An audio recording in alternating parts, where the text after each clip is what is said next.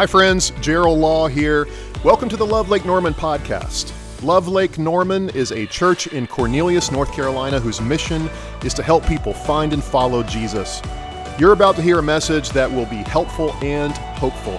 Our goal is to encourage you to take the next step in your faith. Wherever you are, we want you to know that God has a plan and a purpose for you. Thanks for spending time with us today. We hope you enjoy this message.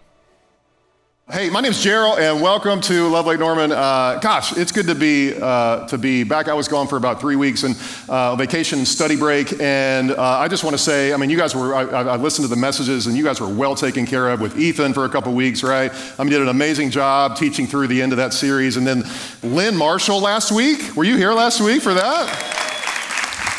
She was. Um, incredible. She was incredible. And so it's a gift to me to be able to, to just be here and to, uh, to, to, know that I can go away and step away and kind of recharge and step back in. Um, we're starting a new series today, and, and what I want to say is, is this we've all met somebody who's gone through like a tragedy. And when they've gone through a tragedy, like, like you go talk to them and you think they just have unshakable faith. You know, like, like they have unshakable faith. I thought that they were going to be a hot mess, and they are, are really kind of way more together than, than I thought. And um, maybe you're not a religious person here today, but you, even when you come into contact with somebody like that, you're thinking, I really wish that I had faith like that. Like, like whatever bad happens, you know, and you know these people in our lives, you know some of these people, right? Whatever bad happens, their faith in God is solid and they don't seem to waver, and you can't help but wonder to yourself, like, what if that were me, right? Like, how would I respond if I went through a difficult situation and that, um, that was me? Like, like, I knew somebody last year who was going through something really hard, and I, I, I remember talking to them about it, and I expected there to be this crushing kind of feeling that, that I had when I walked in the room, but it was just the, the opposite.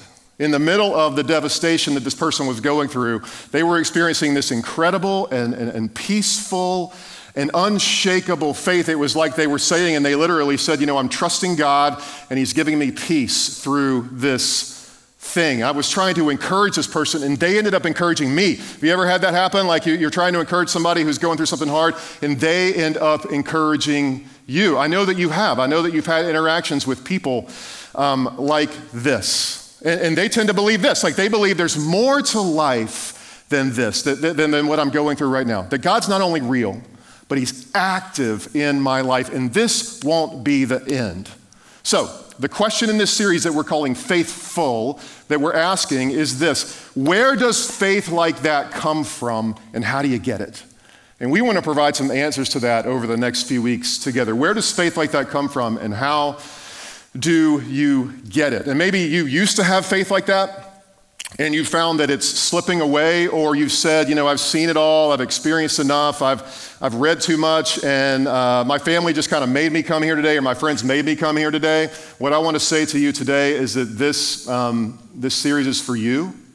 Okay, this series is for you where you are right now, or if you're looking for faith, or if you're looking to regain your faith or strengthen your faith, this series is for you. Okay, this series called Faithful is for you. So I hope that you'll come back for all five weeks of this series with us. You know, when you look at the Gospels, when you look at Jesus, what you see is that he wasn't amazed by a whole lot of things. He wasn't amazed by a lot. He was only amazed actually by about two things in his life. And we get this one story about this Roman centurion, this Roman soldier, and this is in the book of Matthew. He comes to Jesus and he asks Jesus, Hey, um, he says, My servant is at home and he's sick. Would you heal him. Would you please heal him? Now, the disciples were around Jesus and they had a lot of reason to go, get out of our face, all right? Like, would you just walk away? Would you just get out of our face? First of all, he was a Roman, and so he was uh, typically oppressing the, the Jewish folks that were there, that, that, these disciples were, the Jewish nation, the nation of Israel. He was also a centurion, and so that added another level of oppression. And, uh, and yet, Jesus looks at him and he says, Sure, I'll do it. Like, I'll, I'll heal him.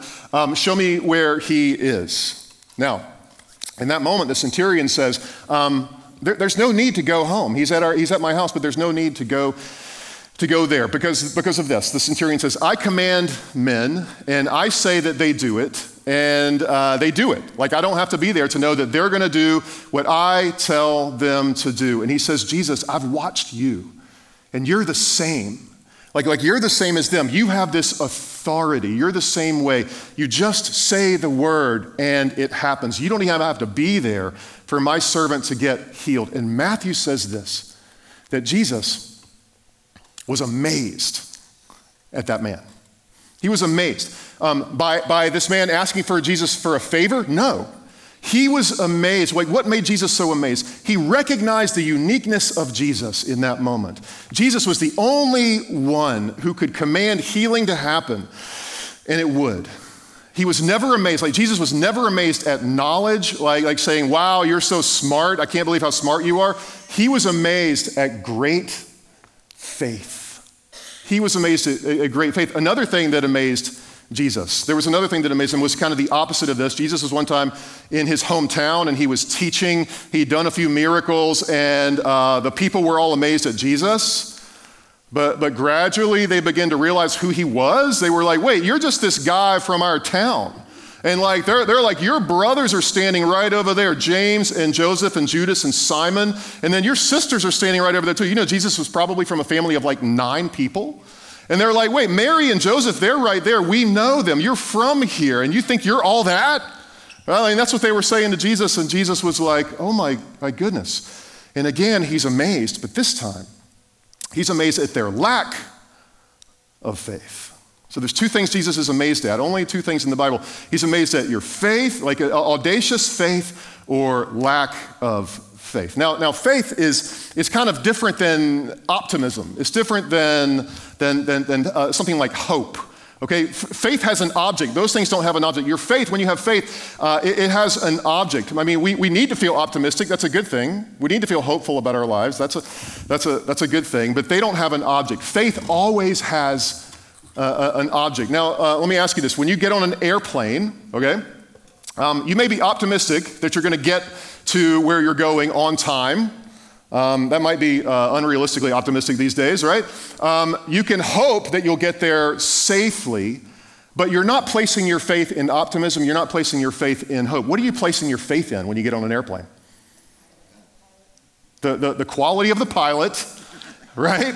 And the mechanical reliability of the plane, okay? You're placing your faith in that thing. Like those two things, those are the object of your faith the pilot and the plane. And the result of that faith might be in those things like I'm optimistic, I'm, I'm hopeful. Well, um, spiritual faith, spiritual faith has an object. And it's not a particular outcome. Like, like sometimes we want our faith to be the, uh, like the object of our faith to be, or the outcome of our faith to be, well, as long as everything's okay, as long as I'm fine, as long as everything works out fine, I will have faith. That's just hope and optimism again, which is, which is fine, but it's not what impressed Jesus. It's not what impressed him. What amazed him was this the centurion made Jesus the object of his faith. The centurion made Jesus the object of his faith. That Jesus could do things that nobody else could do. And the point of Jesus' ministry was that he came to establish himself as the object of faith. This is why, if you grew up in church, or if you just read the Gospels, what you see eh, are people that are invited to place their faith in Jesus over and over and over and over again over and over and over again. So, what does it look like for us to grow in our faith in Jesus? What does it look like for you to grow in your faith, to be more faithful, to be more full of faith, so that everyone around you and Jesus is actually amazed? Like he could be amazed at, at, at you. Let me say this if your faith is at an all time low today, how can you build it up? Um, what do you need to do to regain it? If you had to, uh, to, to, to, like, if you had it before losing it, what can you do to regain it? If you had it, but you've lost it, um, I want to say this there are handles to this. There are things that you can do. There are building blocks to your faith. And over the next five weeks, we're going to talk about five of these together five faith catalysts where you can actually look at these and measure your faith. And I believe this if you begin to do these things, you will start to see your faith grow. We're going to paint a target on the wall when it comes to our faith. And, and uh, anybody who has amazing faith, anybody that you know who has amazing faith, likely has most, if not all, of these things going on. And it's actually, we're going to do it in an acronym. We it just kind of fell together. I was working on this actually a few years ago, and it just kind of fell together into this word, faith. Okay, we're going to put it up. Go ahead, Jerry, put it up. Yeah, we're going to, we're going to spell this out in an acronym over the next five weeks. And the first one is this that we're going to talk about today is this um, friends who care. Friends who care. In faith, relationships are necessary if you want to grow. Not just talking about, uh, I'm not just talking about like friends that you play soccer with, or friends you go out to dinner with, or friends you go on vacation with. I'm talking about friends who take steps to encourage you in your faith. Look at the disciples. And you'll see all of these relationships around them where they were encouraging one another to grow. Uh, now, we're going to look at this one passage from the book of Acts, chapter 2, and, and we're going to see this together, what the early church was about. And you're going to see relationships crop up all over the place. And so, to set this up, you have to know this that Jesus had been crucified, and hundreds had said that they had seen him resurrected. Hundreds had said that they'd seen the resurrected Jesus, and then he was taken up into heaven. And then something called Pentecost happens. Pentecost happens, and the Holy Spirit is given. And there's this crazy scene in the Bible where, where, where, people, the Holy Spirit descends, and there are people speaking all kinds of, of, of, languages. And then Peter gets up and he, he preaches this message to all these people. And his, the bottom line of his message was this You crucified the Messiah. Okay?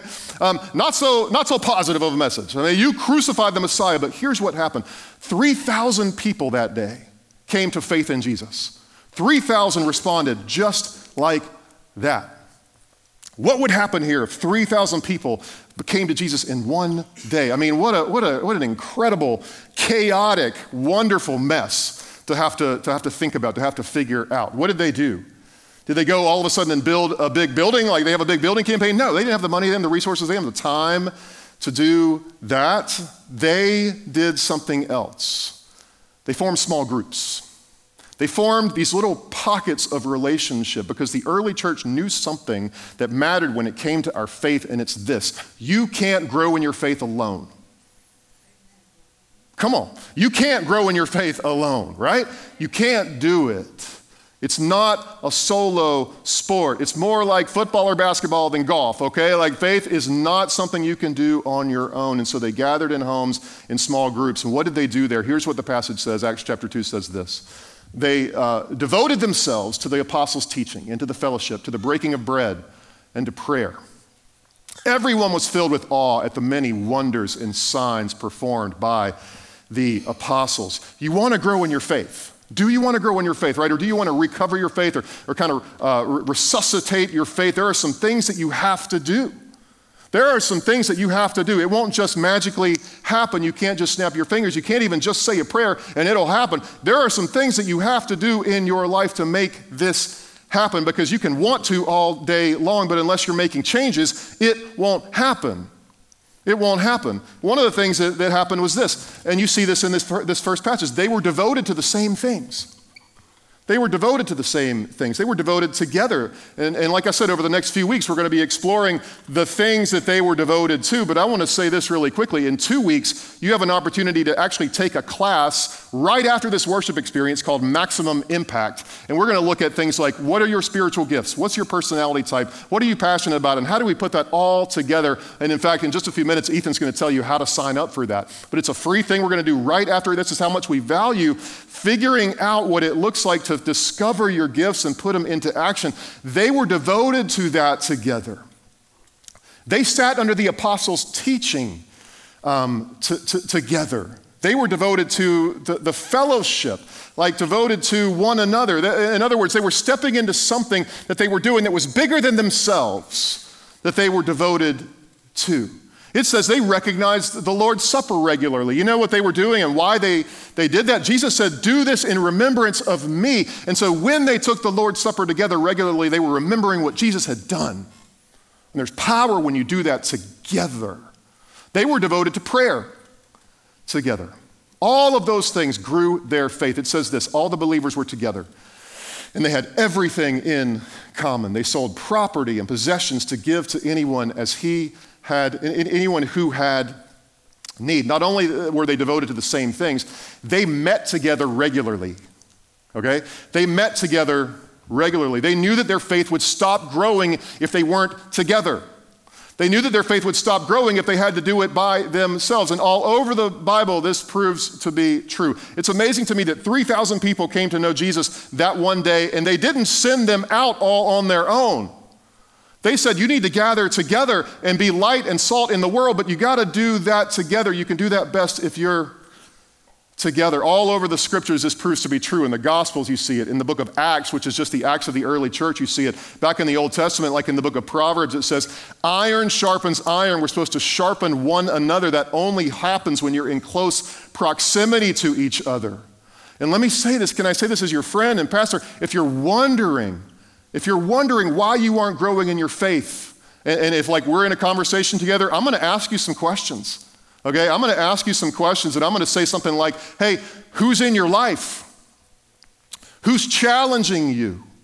Um, who's asking hard questions in your life? Who can walk beside you? Who's praying for you? Hey, middle school, high school students, who's challenging you? Who's in your life? Who can, who's praying for you? Who's encouraging you? My adult, little older people here, same questions to you. We got to all be asking those questions. Who's doing those things? Now, um, full disclosure, like I think we're a friendly church. And, and, uh, and, and I actually, here's what I think. Not every single church can say that. And, and here's why because it's not easy. It takes intention. It doesn't automatically just happen. And so um, I, I don't believe friendliness is just a natural thing in the church. And so we work hard at it. We make an effort. But can, but can I say this? Sunday morning friendliness only goes so far. It only goes so far. Like, like you just get a glimpse, you just get a touch. You bump up against the community, but you're not necessarily in it yet. And, and here's what I would say about that. If all you're doing is coming on Sundays, and we love for you to come on Sundays, keep coming. If that's your next step, keep coming, keep coming, keep coming. I just want to tell you that the step after that is something significant. If all you're doing is coming on Sunday mornings, you haven't joined the community yet. You're just kind of sniffing around the edges of it. How do you join the community? It's not a class, it's not a secret handshake, all right? Here's what we say every week join a crew. You want to join the community here, join a crew. Don't stand on the outside of that. Can I say this too? This is just really honest. Don't stand on the outside of that. Don't stand on the outside of being involved in a small group community of people that, that exists here. Don't stand on the outside of that and expect the kind of care that can only happen when you're in a small group. You know what I mean by that? Don't stand on the outside of community and expect the kind of care that can only happen when you're connected together and devoted to one another in fellowship. Okay? That's just how it's going to be. I mean, like, like, that's what a biblical model of church and community looks like. We want to be a church of tiny communities, okay? This is great, but this is a first step in. This is a first step in. Uh, you can only have the benefits of community if you join the community. You can only have the benefits of community if you join the community. That means um, getting into a crew. If you're not, like, like, like, that's how we do it here. Now, uh, are they perfect? No. they are not. Will you have to adjust your schedule to do this? Probably so. Will that be hard? Probably so. Are you capable of making that a priority? Yes, you are. And is it worth it? Absolutely. Absolutely. Um, let me say this to you guys that are in a crew. Like, if, if you're in one already and your experience has been less than satisfying, give it another shot. Like, dig in. Again, we're not perfect. It's not perfect. Give it another shot. Dig in. Redouble your efforts. Can I say this too? If you're a, a, like a leader of a crew and you don't like your crew,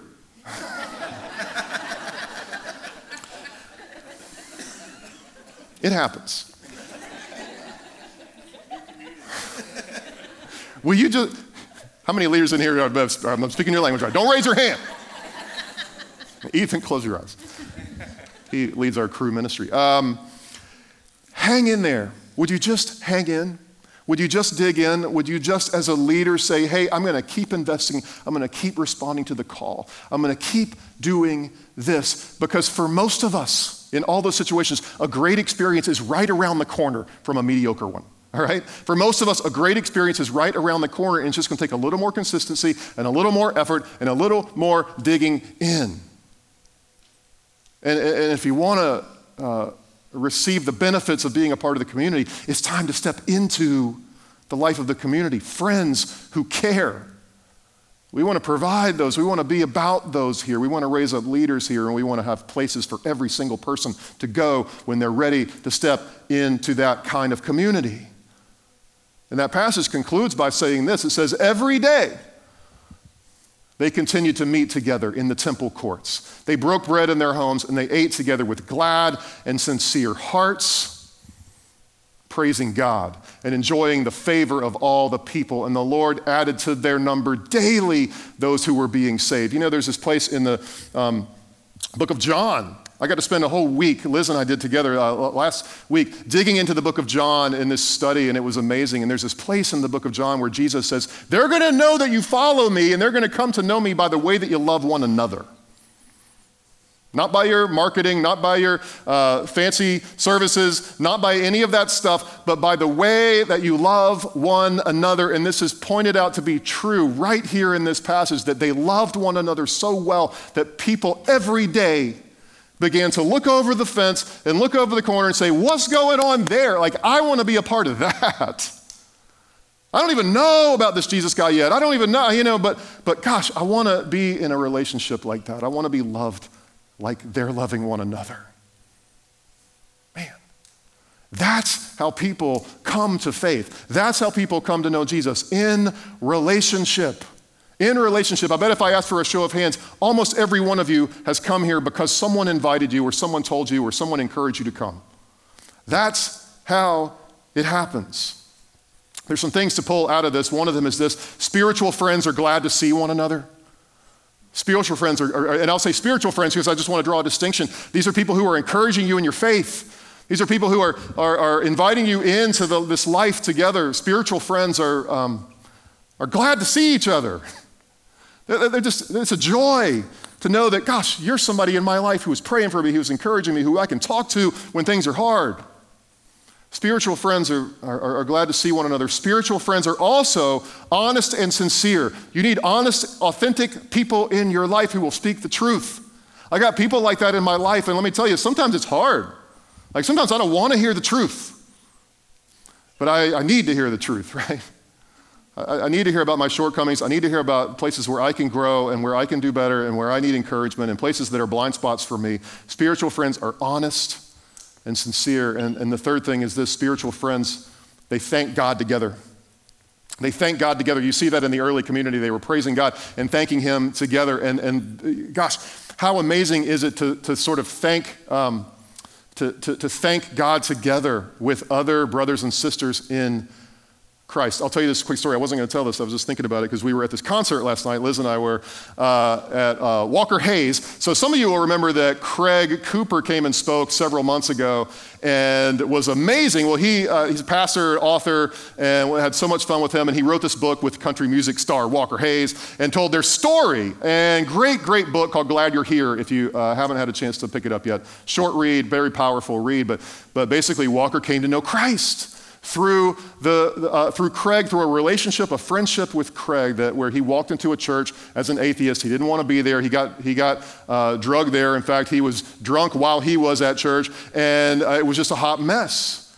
And Craig loved him. He just loved him well. And he kept loving him. And their families kept loving uh, on the Hayes family. Their, their family kept loving on the Hayes family, inviting him in and going over and, and not judging, just loving and showing this kind of unconditional love that Jesus has for us. And they were like Jesus in the flesh, this incarnational, it's called incarnational ministry. It's a big theological word, but what it means is that Jesus is living through me, Jesus is working through me, and he's going to speak into this world through me. And I, I just got to have to show up. I just have to show up and love people well, and Jesus is going to do that. Well, um, that was the beginning of their story, but anyway, Walker ends up coming to know Christ. And, and we had to be at this concert last night uh, watching him with all these crazy people stand up and share about his faith in Jesus to thousands of people. And it's because of this relationship that God chose to use in his life And it's incredible to me. And so we actually got to meet him out, uh, backstage afterwards, and we, we were talking to him for a minute. We were talking about Craig and his wife, and, and he was just like, I can't believe I get to do this for a living. like he's up there having a crazy fun time on stage, and then he gets to share his heart and this story about Jesus to, to a lot of people who probably need to hear him. I mean, he, he was just overcome with that. And, and what, I mean, we got to celebrate for just like 30 seconds together, like how great God is. And it was just amazing to see. Gives me chills thinking about it up here now. Spiritual friends thank God together, and we were able to stand there and thank God for his mercy and his grace. Um, hey, you got to be a part of that. If you're not a part of that yet, you got to be a part of that. And what that means, first and foremost, is stepping into a relationship with Jesus, with saying yes to Him, saying, Yes, I, I, I trust you. I'm going to lay my life down to you. I can't do this anymore on my own. That's the kind of offering He wants from you. That's the kind of offering He loves. And, and then His invitation is you can be that kind of person for someone else. You can be that kind of friend for somebody else, but it involves stepping into the community together. And it was so attractive that the early church spread. And it was like this spark to dry wood, you know, it just kind of spread like a flame. So, um, I, want to say three things at the end here. If, if you're in this place where you're going, that sounds cool, but I don't have any friends like that. right? Because I bet some of you are, are, here like that. And I have definitely been in that position too. Um, can I just say a couple things to you? Don't judge yourself harshly, but there's a few things that you can do. One of them is this pray for one. Like, begin to ask God for one person. Ask Him for one. I pray this for my kids. I pray this for all of them. Uh, our youngest is going into college soon, and uh, I'm praying this for him. I'm praying this for his brother. i have prayed this for his sister. I'm praying for one friend who will walk with you with Christ. One friend who will walk alongside you to encourage you. One friend who will be there for you. Just one. God, would you just give me one? And maybe you need to pray that prayer for yourself. God, would you just give me one? Will you just give me one friend? I think that he's going to honor that prayer. I think what it's going to require of you is that you open your eyes and you might need to take some steps, right? But would you, would you just pray for one? The second thing is this I've already said it, but let me just, just say if, if this is the place that you're in where you're like, I don't have those kind of friends, take a step into the community. Take a step into community. You will not regret it. Will it be perfect? No. Will it be hard? Yes, it will probably cause you to rearrange some things in your life, but it will be worth it. Take a step into community together. That's the second thing. And then the third thing is this um, if, if, you can't find the friend uh, that you're looking for yet, be the friend that the friend you're looking for is looking for. Is that clunky? be the friend that the friend you're looking for is looking for. In other words, be that kind of person that you want to be friends with. Be the kind of person that you want to be friends with. Oh, if I want my friend, oh, I, I want them to be kind to me, I, maybe I should be kind to somebody first. I want them to show grace to me. Maybe I should show grace first to them and not wait around for them to show it to me first. I want them to forgive me when I've done something wrong. Maybe I should be the one forgiving first. I want them to come and talk to me, like walk across the lunchroom and, and talk to me. I wish they would come and talk to me. Maybe I got to step outside of my comfort zone. Even though I'm an introvert, I got to step outside of my comfort zone and step over and say, Hi, my name's Gerald. What's your name? That can make all the difference in the world. So it's on us, right? Like it's on, it's on, it's on you.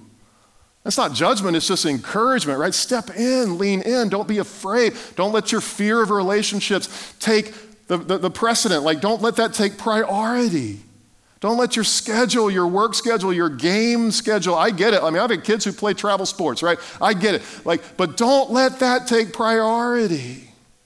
And the cool thing is, you're here, you're, you're, you're taking a step. You're, you're, you're prioritizing some things in your life with God and with other people that are so important. They're going to like change your life. They will change your life. And if you're standing here as somebody who, or sitting here as somebody whose life has been changed by Jesus, I guarantee you, you can point to people in your life he has used, right? Like there are people in your life that he has used to draw you closer to him. You got an opportunity to be that kind of person. I got an opportunity to be that person as well. I'm going to pray that we can take that. That, that first F, right? The, the first F, friends who care. friends who, who care. These are the, going to be the five building blocks of our faith. I'm not going to give you the rest yet. You got to come back for that. All right? But the, the, if you want to like, like take a step forward in your faith, I promise over the next few weeks, we're going to be digging in together to this and, and, putting this whole thing together of what it looks like. And, and so that you can t- look back at this and go, how am I doing in this part, in this part, in this part of my life, in this part? It'll be like a target on the wall for your faith. And I think it's going to benefit not only you, but the entire church. Um, I'm going to pray for us. And one more plug like in two weeks, um, my friend Wayne is going to come and teach this class called Maximum Impact.